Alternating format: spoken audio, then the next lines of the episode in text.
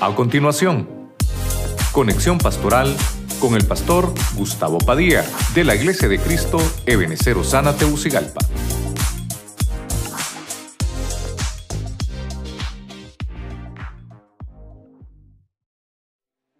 Y el número 7, hermano, es plenitud, es haber alcanzado algo, ¿verdad?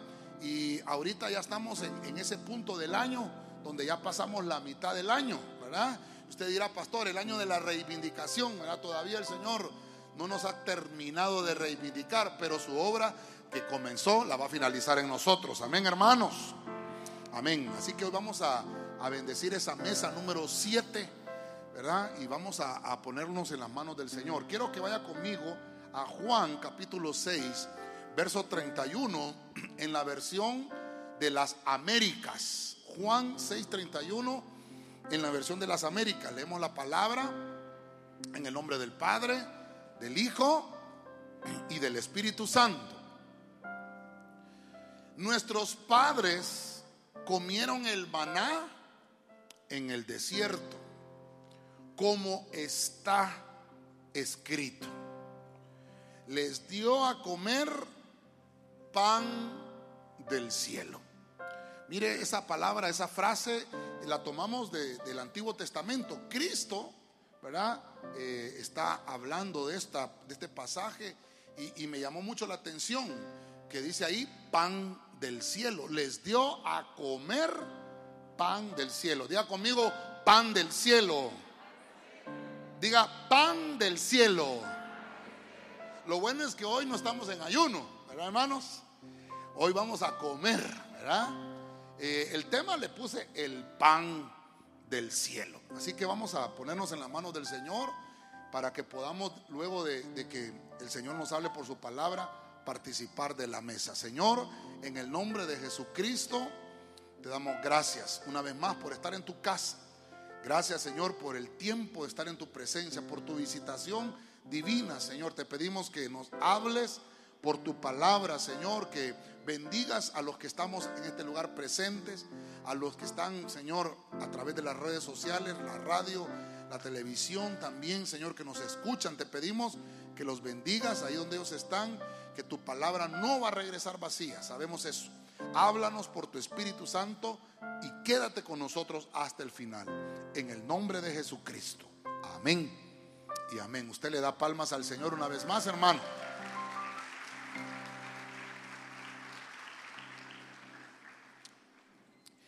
Voy a tratar de desarrollar algo que hemos visto por siempre. En algunos temas de Santa Cena nos enfocamos en el vino, ¿verdad? Tal vez en algunos otros temas tomamos ambos elementos, lo que es el pan y el vino. También hemos hablado de la mesa en sí, ¿verdad? La mesa, cuando se siente en la mesa uno, qué sucede, cuando el Señor prepara mesa para nosotros. Hemos hablado infinidades de temas acerca de esto. Hemos hablado también de los tipos de pan, ¿verdad?, que existen en la Biblia, los 7 oficios del pan. Creo que por ahí están todos esos temas que hemos desarrollado. Y a veces bueno, yo por lo menos cuando estoy tratando de buscar una temática acerca de la Santa Cena, digo yo a veces, ya creo que hemos hablado tanto que ya no tenemos de qué hablar, y creo que Dios siempre nos sorprende. Hoy voy a hablarle de eso, del pan del cielo. Porque la Biblia dice que el pan es pan del cielo. Y quiero enfocarlo con usted. ¿De qué nos habla la Biblia? ¿Qué significa esa expresión pan del cielo? El pan del cielo. Y nos vamos a enfocar específicamente en el primer elemento que participamos siempre de la mesa. Dios, obviamente, dice que Él envió este alimento del cielo. Quiere decir, hermano, que en el cielo hay comida, ¿verdad? Si hay personas que piensan y dicen, no, en el cielo no hay comida. Pues mire que si hay pan del cielo es que en el cielo hay comida.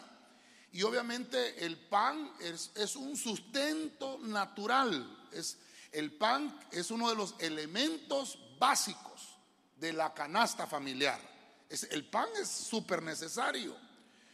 Cuando nosotros encontramos esta frase, el pan del cielo, hay que estudiar qué es lo que nos quiere tratar de decir el Señor. Y yo quiero entrar al primer punto.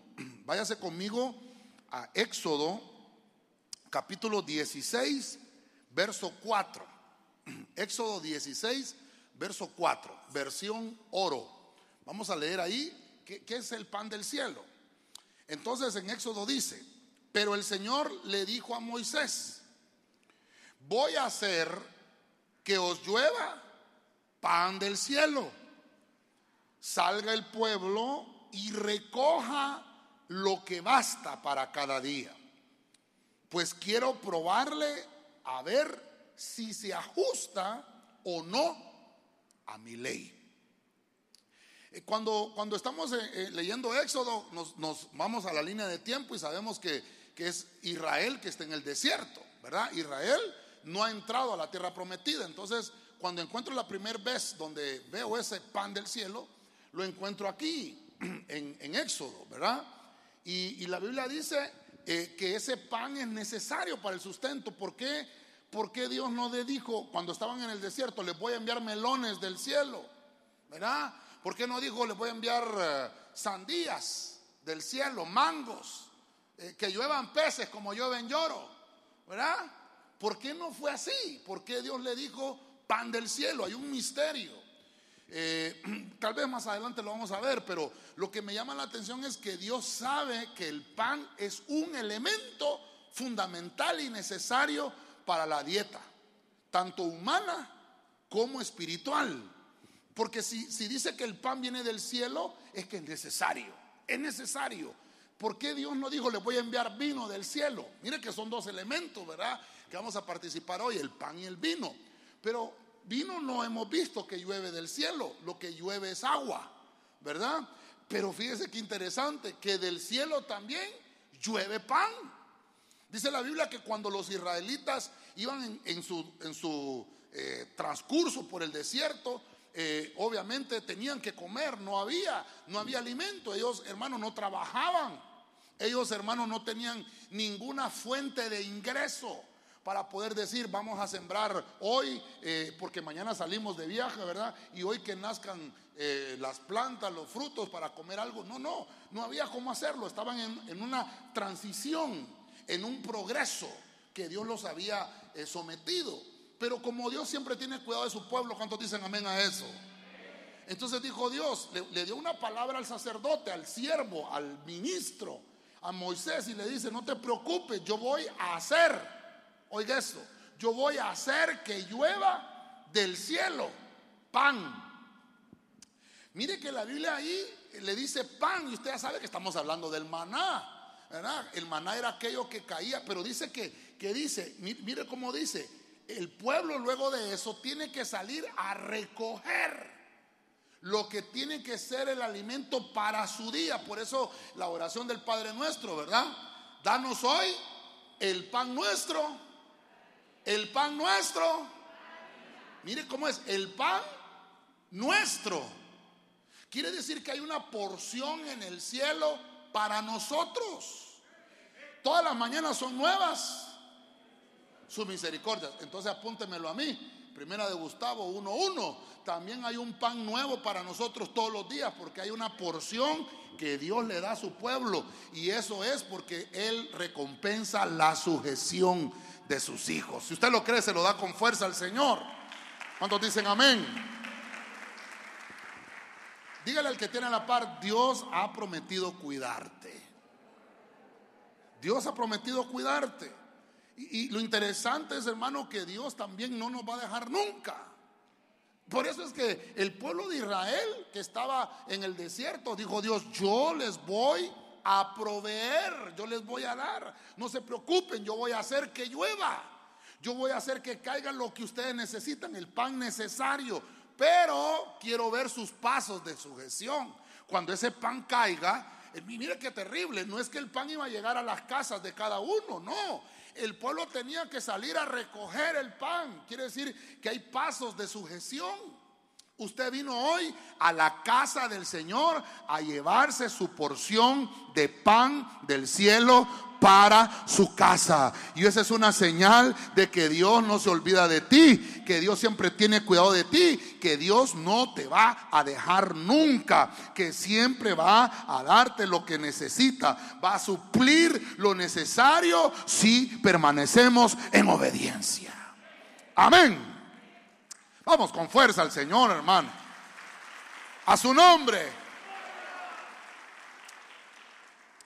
Fíjense que yo tengo esa costumbre que cuando estoy estudiando trato de buscar la frase del tema que estamos hablando para que no se nos olvide. Encontré esa frase pan del cielo. Como el tema es el pan del cielo, lo encontré en Nehemías, Nehemías 9:15. Váyase conmigo a la Biblia al día, Nehemías 9:15. Oiga esto: saciaste su hambre con pan del cielo, calmaste su sed con agua de la roca, les diste posesión de la tierra que bajo juramento les habías prometido. Me llamó mucho la atención en Nehemías la frase pan del cielo, porque Nehemías, hermano, es juntamente con Esdras uno de los restauradores del pueblo. Recuerde que Israel fue destruido, destruyeron sus murallas, destruyeron el templo, destruyeron las casas del pueblo. Cuando se está haciendo el trabajo de la reconstrucción, ¿verdad? Cuando empieza Nehemías, hermano, nosotros lo conocemos como Nehemías, pero algunos historiadores dicen que es segunda de Esdras, ¿verdad? Esdras, Nehemías. Entonces algunos dicen que es segunda de Esdras porque es el mismo escritor, pero obviamente Nehemías es un restaurador. Entonces mire cómo vamos acá. Ya vemos que el pan es necesario, eso es fundamental. El pan es el que nos da esos aditamentos necesarios, la energía necesaria. Hermano, yo no sé si usted ha oído esa frase cuando ponen a alguien preso y le dicen a pan y agua, ¿verdad? Porque por lo menos tiene que comer, no es que lo van a matar. Entonces el pan le va a servir como sustento, no se va a morir, tiene que ser necesario. Entonces ahora encuentro que Nehemías dice una frase que acompaña lo que estamos viendo, pan del cielo, que dice los saciaste. Diga conmigo saciar. ¿Qué entendemos nosotros por saciar? Es que yo estoy satisfecho. ¿Ah? Bueno, pastor, yo le miro la panza que siempre está satisfecho, ¿verdad? Dios santo. Por eso le pusieron ballena a aquel animal, ¿verdad, hermano? Porque siempre va lleno, ¿verdad? Y usted, pastor, se llama ballena, ¿verdad? También va lleno, ¿verdad? Va siempre lleno. Es que barriga llena. ¿Será cierto eso? Lo interesante, hermano, es que Israel estaba saciado. Mire cómo es Dios, hermano, que Dios cuando da, hasta las bolsas regala. Porque Dios quiere satisfacer la necesidad de su pueblo. Y Nehemías me da un dato interesante: el pan del cielo, porque hemos leído que es un maná que caía, ¿verdad? Como una hojaldra era y se lo comía. Pero decían, pero y eso en realidad llena. Y mire lo que dice Nehemías: saciaste su hambre. Saciaste su hambre. ¿Qué diría si yo le digo hoy, hermano, usted va a salir saciado hoy? Ah, ¿cree eso usted? Mire que una vez un hermano le invitó a una persona del trabajo. Fíjate que va a haber Santa Cena el domingo en la iglesia. Te invito, le dijo. Santa Cena en el desayuno, vos, le digo, en la mañana. Sí, le dijo. Y aquel hermano se vino pensando que era un banquete que había. Fíjate, le dice que hay unos hermanos que preparan una mesa ahí, le dice, enfrente. Y contándole, entonces aquel se imaginó, el hermano dijo, voy a pegar una comida de esa buena, ¿verdad? Y entonces empezó, ¿y a qué horas empiezan a servir los hermanos, verdad? Y el pastor predicando y no terminaba, y aquel pensando, ¿qué banqueta me voy a echar hoy, verdad? Y cuando ya dicen, bueno, ahí van a pasar. ¿Se acuerda que antes pasaban los hermanos, verdad? Con la bandeja, recójase usted su pancito, ¿verdad? Y su vino. Y entonces dice, bueno, yo creo que esta es la entrada, dijo. Miró el pan que era chiquito, ¿verdad? Y al final, hermano, bueno, y el pueblo del Señor dice, amén. Y cuando ya se iba bien bravo, se fue, hermano, no, pero porque venía pensando que era una comida natural. Al final el hermano le explicó, hoy lo tenemos de servidor, ni le cuento quién es. Pero mire qué bueno, porque la comida es espiritual. La promesa del Señor de que te va a saciar es que los deseos de tu corazón van a ser resueltos. ¿Qué es lo que usted trajo hoy como deseo? ¿Qué trajo como deseo? ¿O no trajo ningún deseo? Yo deseo muchas cosas. Tal vez ahorita, hermano, al final un plato de espaguetes con albóndigas encima, con queso. Hoy podemos hablar de comida, ¿verdad? Y con una limonada. Y como estamos a dieta, mejor que sea una Coca-Cola dietética. Dios santo. Pero es que, hermano, Dios conoce la intención de nuestro corazón y conoce los deseos. Él sabe qué es lo que usted desea. Dicen algunos rabinos que cuando los israelitas salían a recoger el pan y ellos se lo llevaban a la boca, les sabía a ellos lo que ellos anhelaban. Si querían pollo, así que sabía pollo. Oiga bien eso. Si querían res, carne de res, dice que el sabor del maná era eso. Lástima que en aquellos entonces no existía el espaguete, porque si no hubiera sabido espaguete, ¿verdad? Pero la comida que ellos querían, faisán, pavo, venado, cerdo, qué sé yo, hermano. Eso sabía a pescado, qué sé yo. Dice que cuando ellos se lo comían, eso era lo que lograban saciar su hambre. Porque eso es lo que dice aquí, saciaste. ¿Quién sació? El Señor. Les resolvió los deseos. La gente iba caminando, hermano, por 40 años en el desierto y no tenían, hermano, de dónde comer carne, de dónde comer los mejores manjares que ellos no tenían. Pero Dios resuelve de manera extraordinaria y poderosa. Fíjense que ha sido tan paciente Dios con nosotros que siempre nos resuelve todas nuestras necesidades. Amén. Ayúdenme a predicar y dígale al hermano de la par, Dios ha sido paciente. Dígale, Dios ha sido paciente y siempre te resuelve, dígale. Dios siempre te resuelve. Amén, déselo fuerte al Señor, hermano. Dios siempre te resuelve. No tal vez a la manera que nosotros pensamos, pero Dios siempre resuelve. Amén. Mire lo que dice el Salmo 105:40. Palabra de Dios para todos. Oiga eso. La gente le pidió comida y Dios les dio codornices, les envió desde el cielo pan en abundancia. Mire que todavía estamos hablando de la misma temática, cuando Israel esté en el desierto, todavía estamos en esa temática. Porque, hermano, yo no sé cuántos hemos atravesado desiertos, pero levante la mano quien ha atravesado desiertos, hermanos espirituales. El que no levanta la mano es mentiroso, hermano. Todos hemos pasado desiertos. El desierto no es bonito. El desierto es terrible. En el desierto lo que hay es un calor excesivo. No hay alimento. En el día es un calor terrible y en la noche es un frío terrible. Es terrible el desierto. Todavía estoy en el punto 3 y no me he salido de Israel en el desierto. Cuando el Señor les da la promesa, lo que ustedes necesitan es pan y les mandó pan. Ya vimos el punto 1. Número 2, vimos que Dios sacia y cumple los deseos, resuelve los deseos. Pero mire que el salmista ahora escribe, también David empieza a escribir y dice David, la gente se estaba pidiendo comida. La gente no pidió pan, la gente pidió comida. Y dice ahí la Biblia que le mandó codornices. Ellos querían comer carne. Y dice que, pero hermano, es que el pueblo de Israel no aprendía la obediencia. Y dice que les mandó codornices, hermano. Dice que hasta por las narices se les salían, hermano, cuando comían, porque les dio para que se saciaran. Porque la gente todavía no había aprendido a creer en Dios, hermano. Dijo Dios, si yo te estoy dando, hombre, te estoy mandando con abundancia. Y por eso dice, envió desde el cielo el pan en abundancia. La abundancia de Dios, hermano, es que Dios tiene un cuidado especial en nosotros. Todo lo que Dios nos envía es en abundancia. Pero recuerde que es una ración diaria. Es la ración que necesitamos para el día. Es la ración, hermano, que nos va a ayudar para el sustento diario. Por eso es que debemos de creerle todos los días al Señor. Amanece el día y lo primero que tenemos que decirle es gracias, Señor. ¿Y sabe qué es lo primero? Gracias, Señor, porque hoy me vas a suplir en abundancia.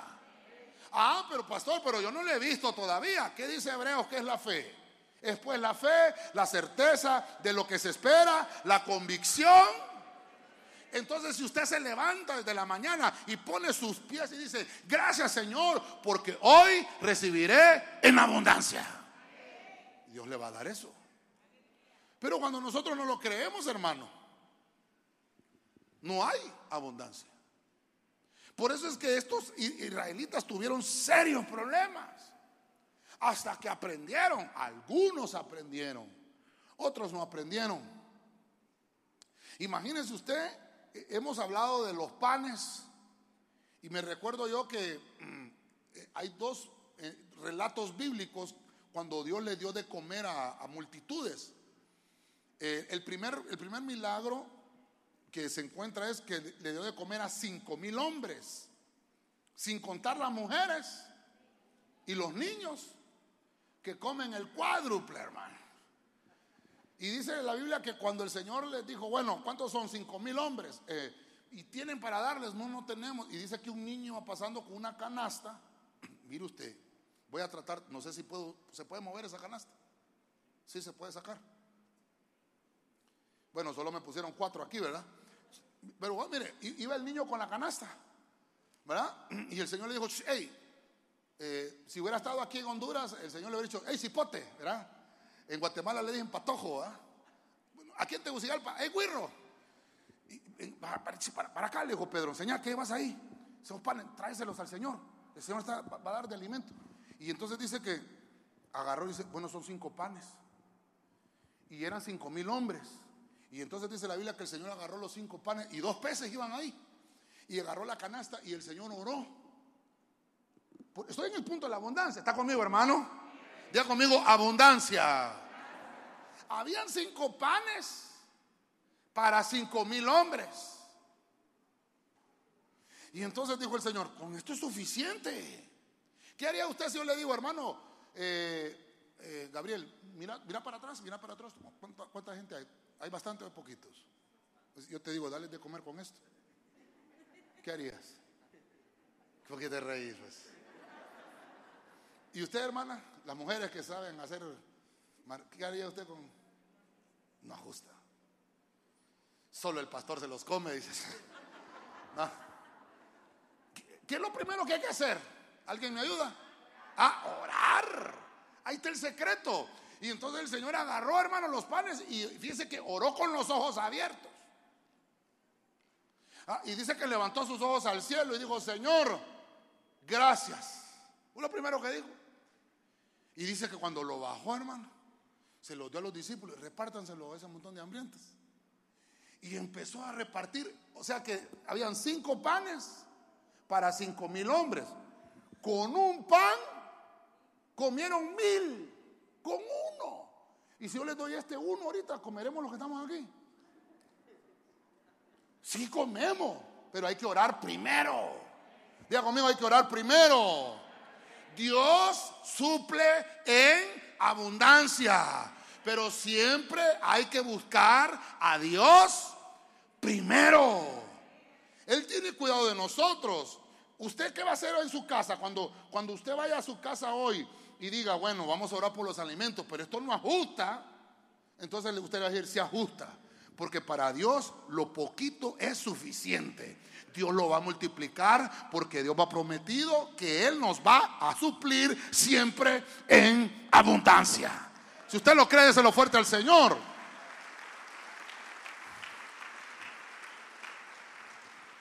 Dígale al que tiene la par: tienes un cuidado de parte del cielo especial. Te suplen, hermano. Te suplen, siempre te dan lo que estás pidiendo. Todos los beneficios que nosotros gozamos son enviados por Dios en abundancia. ¿Usted dice amén a eso? Mire, voy al punto 4. Voy a la mitad del tema. Creo que nos ajusta el tiempo. Vamos a orar también al final por la Santa Cena. Mire, estoy en el medio del tema ahorita. Ahorita ya miramos 3 partes importantes: que el pan es necesario, vimos que se sacia el pueblo cuando Dios envía ese alimento, Y también vemos que Dios lo hace en abundancia. Tres puntos importantes del pan. Pero voy a meterme ahora en el Nuevo Testamento. Juan 6:32. Porque estamos hablando del pan del cielo. Diga conmigo, pan del cielo. El pan del cielo sacia. El pan del cielo es en abundancia. El pan del cielo es necesario. Cuando venimos a la casa de Dios, recogemos la provisión diaria de ese pan. Mire Juan 6:32, la versión traducción Nuevo Mundo. Entonces Jesús les dijo: muy verdaderamente les digo, Moisés no les dio el pan del cielo. Mire cómo dice ahí. Pero mi Padre sí les da el verdadero pan del cielo. ¿Qué le parece? ¿Está conmigo, hermano? ¿Qué le parece? Ahora este punto 4 yo le puse verdadero. Diga conmigo, verdadero. Quiere decir que aquello era una sombra y una figura de lo que en realidad tenía que pasar.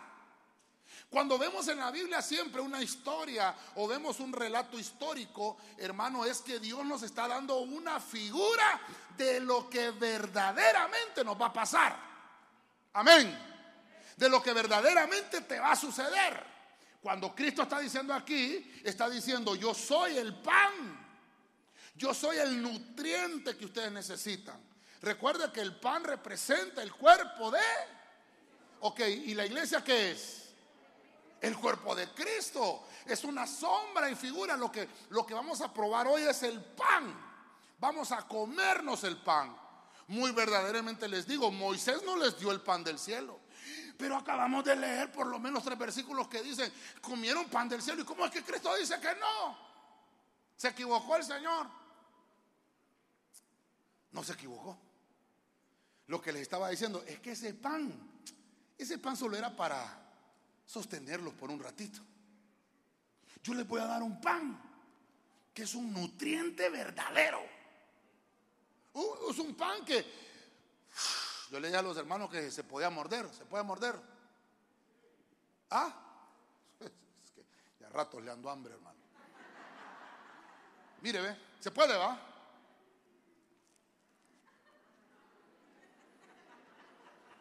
¿Quiere un pedacito? Está rico, man. Dígame usted que no le dan ganas cuando lo mira con la boca llena, pastor.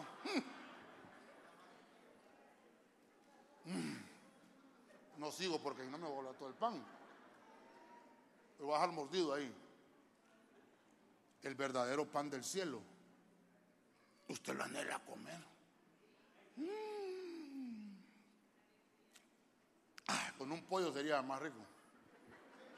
No, pero mire lo que dice Cristo. Ese pan debe de tener los nutrientes. ¿Por qué el pan es tan necesario? ¿Por qué? No sé si los hermanos de televisión me ayudan aquí. Voy a poner un versículo. Es que ahora sí puedo, hermano, ¿verdad? Vamos a ver. Póngamelo ahí. Creo que sí, porque hoy sí lo traje. Lo estaba leyendo ahorita en lo que estábamos adorando. Salmo 78, pongámoslo ahí. Pongámoslos en las otras pantallas también. Salmo 78, 28 en adelante. Disculpe que no lo había traído porque hasta ahorita lo estaba leyendo. Me acordé, estaba ahorita repasando y me acordé de una prédica que hablamos. ¿Se acuerda usted de los 10 cielos que hablamos una vez? Este cielo que está mencionado aquí es el Chahak. ¿Se acuerda de ese cielo? Chahak es en el antiguo pacto, así se llama en hebreo. Pero en el Nuevo Testamento se le llama el Mesouranos. O sea, el medio del cielo. Recuerde que hay 10 cielos, hay 10 capas de cielos hasta donde está Dios. Pero en el medio del cielo se llama Mesouranos. Ese pasaje lo encontramos aquí, de lo que le estoy hablando ahorita. 78:28 dice, mire lo que dice: Y las hizo caer en medio del campamento alrededor de sus viviendas. Verso 29. Comieron bien saciados. Les concedió su deseo. Ay, Señor, vamos a ver. Ay, Padre. Sí, 70 y... Estoy en la versión de las Américas. Ya lo perdí. Vamos a ver, el 24. Aquí está, hombre, era 23. Mire, se lo voy a subrayar aquí, ¿ve? Ahí está, subrayadito. Sin embargo, mire esto, estoy en la versión de las Américas. Dio órdenes a las nubes, el Señor dio órdenes a las nubes arriba y abrió las puertas de los cielos. Hizo llover sobre ellos maná para comer y les dio comida. Mire, interesante. Ahora, aquí los hermanos discipuladores saben cómo funciona esta aplicación. Voy a buscar varias versiones de ese mismo versículo. Sin embargo, dio órdenes a las nubes y abrió, bueno, es el versículo que acabamos de leer. Mire el 24 en la versión, esta es la versión Serafín Ausefo. Dice, haciéndoles caer maná para comida y dándoles del trigo de los cielos. O sea, perdonen, aquí hay otro dato, estoy leyendo el mismo versículo, pero en otra acepción de la palabra. ¿Cuál es el pan del cielo, pues? Lo que estaba mandando el Señor era una figura, una sombra de lo que el verdadero pan, que es Cristo. Cristo es el pan del Padre. Amén. Así como Dios tenía cuidado de Israel, dice, yo tengo trigales aquí en el Mesourano, porque la palabra cielo que aparece acá hizo caer maná y le dio trigo de los cielos. Esa palabra cielos es Chahak, en medio del cielo. Ok, mire, otra versión dice, vamos a ver, ¿cuál fue la que leí acá? No me recuerdo. Esta versión, Biblia Jerusalén, vamos a ver si la puedo, ya me fui para atrás, hombre. Vamos a ver, 23, 24 es, ¿verdad? Mire que esta versión dice las compuertas del cielo. Mire, esa versión dice las compuertas del cielo. En el cielo hay compuertas. Esta dice comiendo, dándoles trigo. Dice, para que comieran pan del cielo. Pero es que hay una versión que dice pan de ángeles, hombre. ¿Qué versión? El 25 es, ¿verdad? Es que fíjate que yo lo leí. Me tengo que salir de aquí. Ustedes conocen más que yo. Les voy a dar el micrófono, hombre. Aquí es, ¿verdad? Mire, no, hombre, es el mismo que tengo, hombre. Es el 25.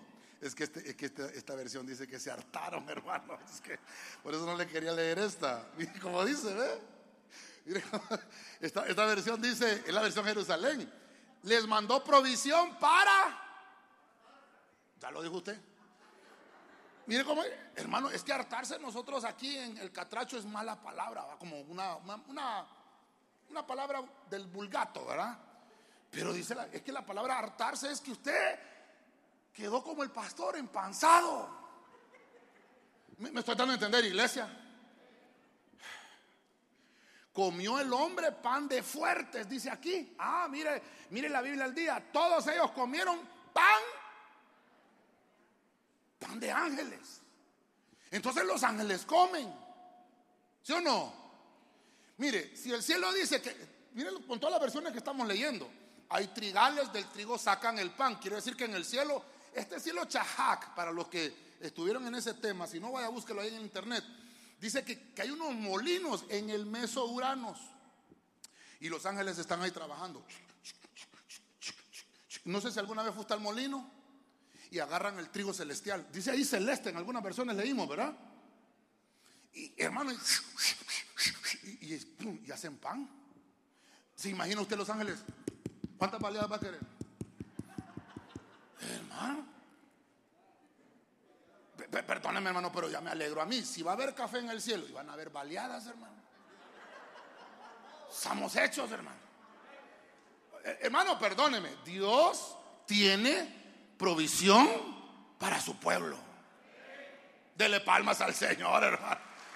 Gloria a Cristo, a su nombre.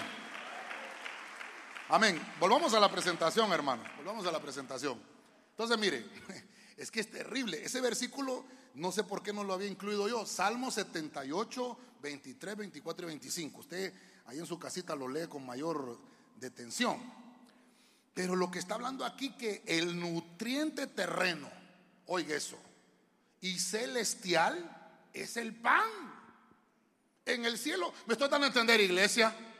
En el cielo el nutriente especial es el pan, y básico, no solamente en la tierra, también en el cielo. Nuestro Padre Celestial nos entregó el verdadero pan. ¿Quién es el verdadero pan?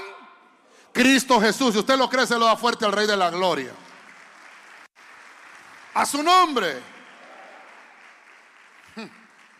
¿Se da cuenta, hermano, cuando usted y yo estamos orando en una necesidad y que no hay nada de comer en la casa? Y que usted le dice: Señor, abre los cielos. Pero ¿cómo piensa usted cuando está orando, pues? ¿Cómo es eso? Abre los cielos, Señor, que llueva maná. Entonces no es que usted va a ir a ver cómo cae el pan, así, hermano. No, es que es espiritual. Usted abre ¿cómo se llama? El guardacomida. Ni cucarachas hay, hermano, se fueron porque no hay nada que comer. Sí, hermano. Qué tremendo, ¿verdad? Y tener ratones, es que no hay nada que comer, no hay ni ratones. El ratón es donde hay comida. ¿Sí o no, hermano? Qué tremendo, ¿verdad? Y entonces, hermano, sí, no hay nada. Pero usted cierra ahí las puertas y dice: Señor, yo voy a cerrar las puertas aquí, con fe. Pero abre las compuertas del cielo y manda de ese pan de ángeles. Yo no sé si usted lo cree, hermano, pero usted va a llegar a su guardacomida y de repente va a mirar ahí la provisión. ¿Usted cree que puede pasar eso? Porque si lo cree, va a suceder. Si no lo cree, no me eche la culpa, porque la fe es la certeza. ¿Qué espera usted? ¿Qué es lo que espera? Provisión, hermano. Ay, no sé si tienen alguna provisión los hermanos de Silos, o ya guardaron todo allá. Es que estoy molestando hoy yo, ¿va? Ya quiero volver a morder ese pan, fíjese. No hay una provisión ahí. Es que, hermano, yo le vengo a decir la palabra que Dios me dijo. Yo soy el verdadero pan, y el que come de mí, dice el Señor, nunca va a tener hambre. Déselo fuerte al Señor, hermano. Amén. Bueno, tengo que avanzar, ¿verdad? No hay modo que avance. Mire, Juan 6:51. Mire, vamos a reforzar esto. Juan 6:51, la Nueva Traducción Viviente. Yo soy el pan vivo. Diga conmigo: pan vivo, que descendió. Está conmigo, hermano. Yo soy el pan vivo que descendió del cielo. Todo el que coma de este pan vivirá para siempre. Y este pan que ofreceré para que el mundo viva, ¿qué es? Es mi carne. ¿Sabe usted que estamos en el capítulo 6 de Juan? 6:51. Creo que es el capítulo que tiene más versículos ahí. El 6:66, léalo ahí más abajito, 6:66, 3:6. Dicen que cuando escucharon los fariseos oír eso, se le fueron al Señor, hermano. Este es un hereje. Este es un carnívoro. Es un caníbal. Está diciendo que lo comamos a él. Y dice que se empezaron a ir un montón, hermano. Y entonces Pedro se le acercó: Señor, deja de predicar eso. La gente se está yendo. Lo está leyendo ahí, ¿verdad? 6:66. Y entonces, ¿qué le contestó el Señor? Sí, ¿verdad? Vamos a cambiar el tema, ¿verdad? ¿Qué le dijo el Señor? ¿Te querés ir vos también, Pedro? ¿Se quieren ir ustedes también? Es que lo que le estaba predicando era cierto. Mire, usted, para usted y para mí, hoy es fácil creerlo. ¿Por qué? Porque tenemos el testimonio de que Cristo resucitó. Cuando Cristo está predicando ahí, él todavía no había resucitado. Él solamente estaba exponiendo la palabra. Estaba haciendo uso de la palabra que ya había sucedido en el pasado, pero que el pan verdadero era él. y que nosotros en el futuro nos estaba dando la palabra, tenemos que estar comiendo de ese verdadero pan para tener vida eterna. Mire, allá en la iglesia donde usted iba, la de las campanas, ¿se acuerda? ¿Se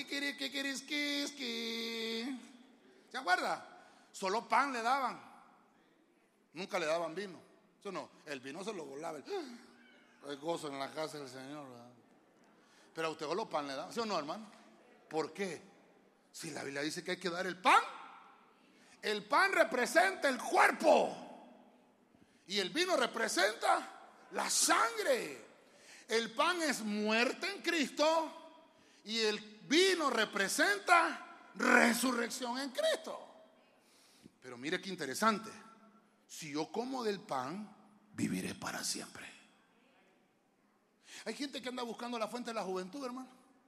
¿Qué cosa se echa para que se le apague la garra de alacrán o la garra de no sé qué? Coma pan. Pero el pan de Cristo.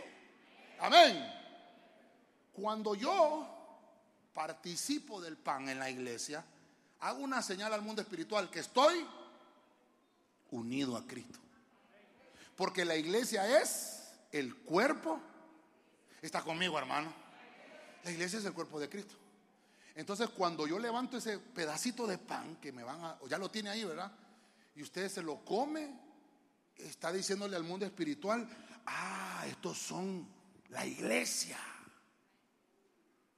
Están participando del verdadero pan.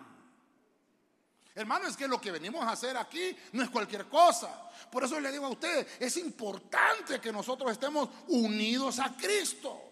Cuando nosotros estamos unidos a Cristo, esto nos va a proporcionar vida eterna, nos va a proporcionar protección eterna. Entonces, el consejo sería: dediquémonos a permanecer unidos a Cristo. Eso implica permanecer unidos a la iglesia.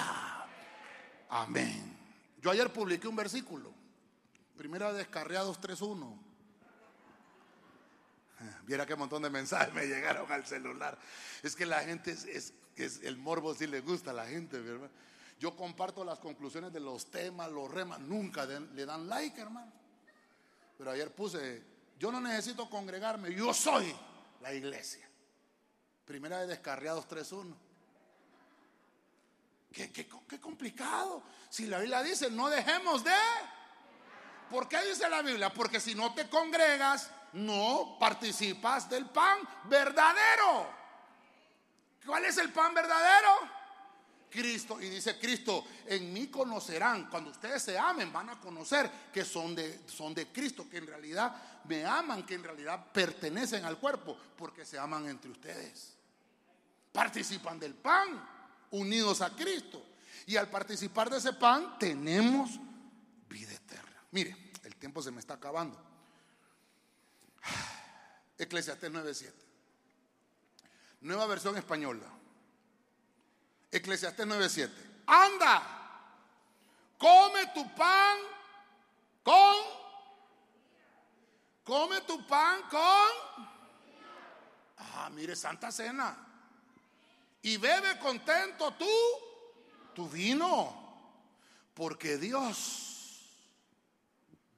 ya ha aceptado tus obras. Entonces el versículo dice: hombre, comete el pan.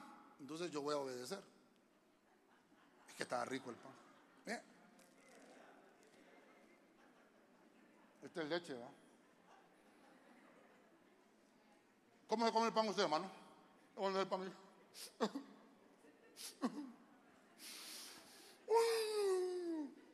¿Cómo se come el pan?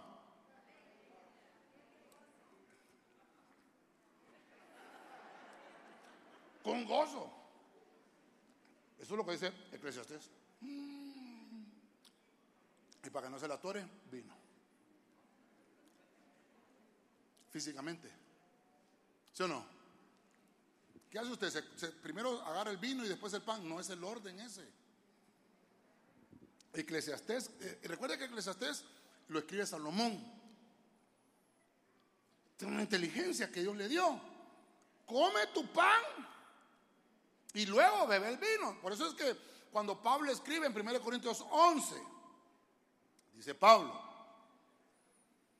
a la manera que me enseñó Cristo a mí, porque yo lo recibí del Señor.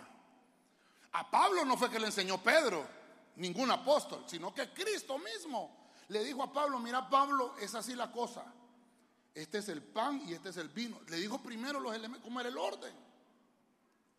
Hay gente que dice que el orden de los factores no altera el producto, pero en la Biblia el orden de los factores sí altera el producto. No puede ser primero el vino y después el pan. Tiene que ser primero el pan. Y este pan, yo le puse certeza.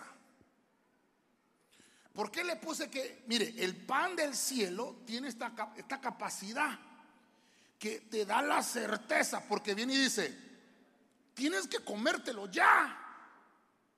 Anda, come. Yo tomé esa versión, la española. Anda, cómelo. Bébelo contento, tu vino. Porque Dios ya te dio la certeza de que puedes participar, que puedes hacerlo. Al comer ese pan ya tienes aprobada la vida eterna. Entonces, ¿qué es lo que vamos a ministrar hoy? Que usted con certeza, cuando tenga sus elementos, el pan y el vino, con certeza diga, Señor, yo soy la iglesia. No que, será cierto. ¿Será que es un cuento del pastor? ¿O será que me voy a empanzar? Es que fíjese que me mandaron un video de un Spider-Man, hermano. ¿Ha visto un Spider-Man gordo que sale ahí? ¿Lo ha visto? Sí, un señor gordo mexicano que se pone y así panzón igual que yo, y llega un cumpleaños, le pidieron un Spider-Man y entonces el niño se puso a llorar, le dice, no, yo quiero Spider-Man, yo soy Spider-Man. Usted no es Spider-Man, usted se lo comió. Dios santo, Dios. Hermano, pero qué terrible. Es que cuando uno come se empanza, ¿va? Uno se engorda, hermano. Por eso es que el pan hay que sabérselo comer uno, hermano. Lo que le estoy diciendo aquí es, ¿sabe qué? Lo que te dice la Biblia ahí, disfruta el presente, hermano. Cuando uno se preocupa por el pasado, a eso se le llama angustia. Cuando uno se acuerda del pasado, es angustia. Cuando uno se preocupa por las cosas del presente, se le llama estrés. Y cuando uno se preocupa por las cosas del futuro que no han sucedido todavía, se le llama ansiedad. Pasado, presente y futuro. Cuando usted se preocupa del pasado, angustia. Está preocupado en el presente, se estresa. Y por cosas que ni han sucedido, ¿qué se llama eso? Ansiedad. Y hay gente que hasta ataques le da, hermano. Por eso es que dice, búsqueme ese pasaje que dice, deposita toda tu ansiedad. Leámoslo pues, 1 Pedro. Vamos a ver, vamos a ver, mira que no lo traía, pero como ahora ya puedo. 1 de Pedro. Vamos a ver, me ayudan los hermanos aquí para que lo leamos. 1 de Pedro 5, 7. Vamos a ver, pongámoslo, hermanitos. Lo voy a poner, lo voy a subrayar acá. Tengo la versión, mire esta versión. Confiadle todas vuestras preocupaciones, pues Él cuida de vosotros. Hermano, ¿qué preocupaciones tiene? Ay, pastor, ya me anunciaron que me van a cambiar la chamba, pastor. No, mire cómo dice ahí. Abandonad en Él, dice la versión Ausefo, todas las preocupaciones. Mire lo que dice la Biblia al día. Mire, la Biblia al día. Depositad en Él toda. ¿Por qué? Porque Él cuida de usted. Dígale al que tiene una par ahí, hermano, ayúdeme a ministrar esto, que es una palabra de verdad. Su alma, dígale, deposita la ansiedad en Cristo. Qué tremendo, ¿verdad? Mire la solicitud, dice, esta es la Biblia del oso. Esta es la del oso. Echa toda vuestra solicitud. ¿Qué solicitud llenó? ¿Qué solicitud, hermano? Trabajo, ¿Ah? La visa. ¿Por cuántos años quiere la visa? ¿Por cuántos años quiere la visa? ¿Ah? Hasta 10 dan, no dan por 50 años. Bueno, la residencia pues. Ajá, la ciudadanía. A servir de la iglesia, a ir para allá. Pero mire, ¿cuál es su solicitud? Póngale en él. Eso dice la Biblia del oso. Amén. Sigamos acá, hermano. Volvamos a la presentación. Mire, yo quiero que usted pueda ver ese punto. Disfrute el presente. Disfrútelo. Tiene enfrente usted la posibilidad hoy de tener el pan verdadero del cielo y de disfrutar del vino. Y dice la Biblia, hazlo con alegría, con ánimo. Y ten la certeza de que Dios ya te aprobó, que Dios aceptó tus obras, que Dios ya vio tu servicio pues, que Dios ya vio tu sacrificio, porque vienes a la casa del Señor a llevar la porción del pan que toca para ti y para tu familia. Déselo fuerte al Señor, hermano. A su nombre. Aleluya. Me ayudan con el piano los hermanos, por favor. Termino. Estamos hablando del pan del cielo. Primera de Corintios 10:17. Terminamos ahí. Dice la Nueva Biblia Latinohispana: puesto que el pan es uno, nosotros, que somos muchos, somos un cuerpo, porque todos participamos de aquel mismo pan. ¿Quién es el pan? Cristo es el pan. Al participar del pan en la mesa del Señor, recibiremos restauración y comunión con nuestro Creador. Cuando tú haces ese acto espiritual, la comunión con Cristo, hermano, se enraiza, se amalgama cuando lo hacemos. Por eso es que yo le puse a este punto y con esto termino. El pan del cielo es que somos partícipes. No es que yo solito, es que solito me lo voy a ir a comer. No, es que el pan es comunión. El pan es restaurar la comunión con Dios. Y al restaurar la comunión con Dios, se restaura la comunión con el cuerpo, con la iglesia. Porque Cristo es la cabeza y nosotros somos el cuerpo. Somos el cuerpo. El pan que vino del cielo es Cristo sobre nuestra vida. Yo finalizo. Voy a hacer las conclusiones. El pan del cielo. Fíjense que alguna vez pensé que había predicado esto, pero no lo había predicado. El pan del cielo. La expresión, el pan del cielo. Vimos, número uno, que ese pan es necesario. Dice la Biblia que el Señor les prometió a los israelitas, va a caer pan del cielo, pero también ustedes tienen que mostrar obediencia, pasos de obediencia para una casa. No les va a llegar a la casa, ustedes tienen que moverse, afuera va a estar el pan. Lo van a recoger porque va a ser una provisión diaria que se les va a entregar. Eso fue una sombra y figura en el pueblo de Israel, pan necesario. Número dos, leemos en Nehemías, cuando está restaurando toda la ciudad y restaurando el templo, las casas, dice Nehemías, hizo una acotación, el Señor les sació el hambre con el pan del cielo. Cuando Dios envía esa provisión, sacia, no, hermano, Dios no te va a dar algo en una porción mínima. Cuando Dios da, hasta las bolsas regala, te lo va a dar en una proporción grande. Y todos los deseos, todas las peticiones, el Señor las resuelve. Número 3, abundancia. En el Salmo encontramos que el salmista colocó en el Salmo 105:40, les voy a dar en abundancia. Y dice que les dio en abundancia, porque eso significa que Dios tiene cuidado de nosotros. Él está preocupado, hermano, cuando tú no tienes lo que... Entonces dice Dios, les voy a enviar. Pero obviamente se preocupa de una manera que Él ya sabe resolver, pues... Número 4, cuando entramos ya al medio del tema, encontramos que Cristo dice: yo soy el verdadero pan. No fue aquel que les dio Moisés en el desierto. En el Mesourano encontramos en la Biblia que el Chahak, el cielo Chahak, es donde los ángeles del trigo hacen pan. Y cuando la Biblia dice: voy a abrir ese cielo para enviarles el pan de ángeles, esa era una figura. Pero el verdadero pan, Cristo, el verdadero nutriente, tanto para esta vida física como para la eterna. Él es el verdadero pan. Número 5, ¿qué vemos? Que hay vida eterna. Cuando yo participo del pan, participo del cuerpo de Cristo. Estoy siendo uno con Él. Y dice que es una unidad en Cristo. Y eso, como Cristo es eterno y el cuerpo de Cristo está sano. Amén. Yo estoy sano al participar del cuerpo. Número 6, obtengo certeza.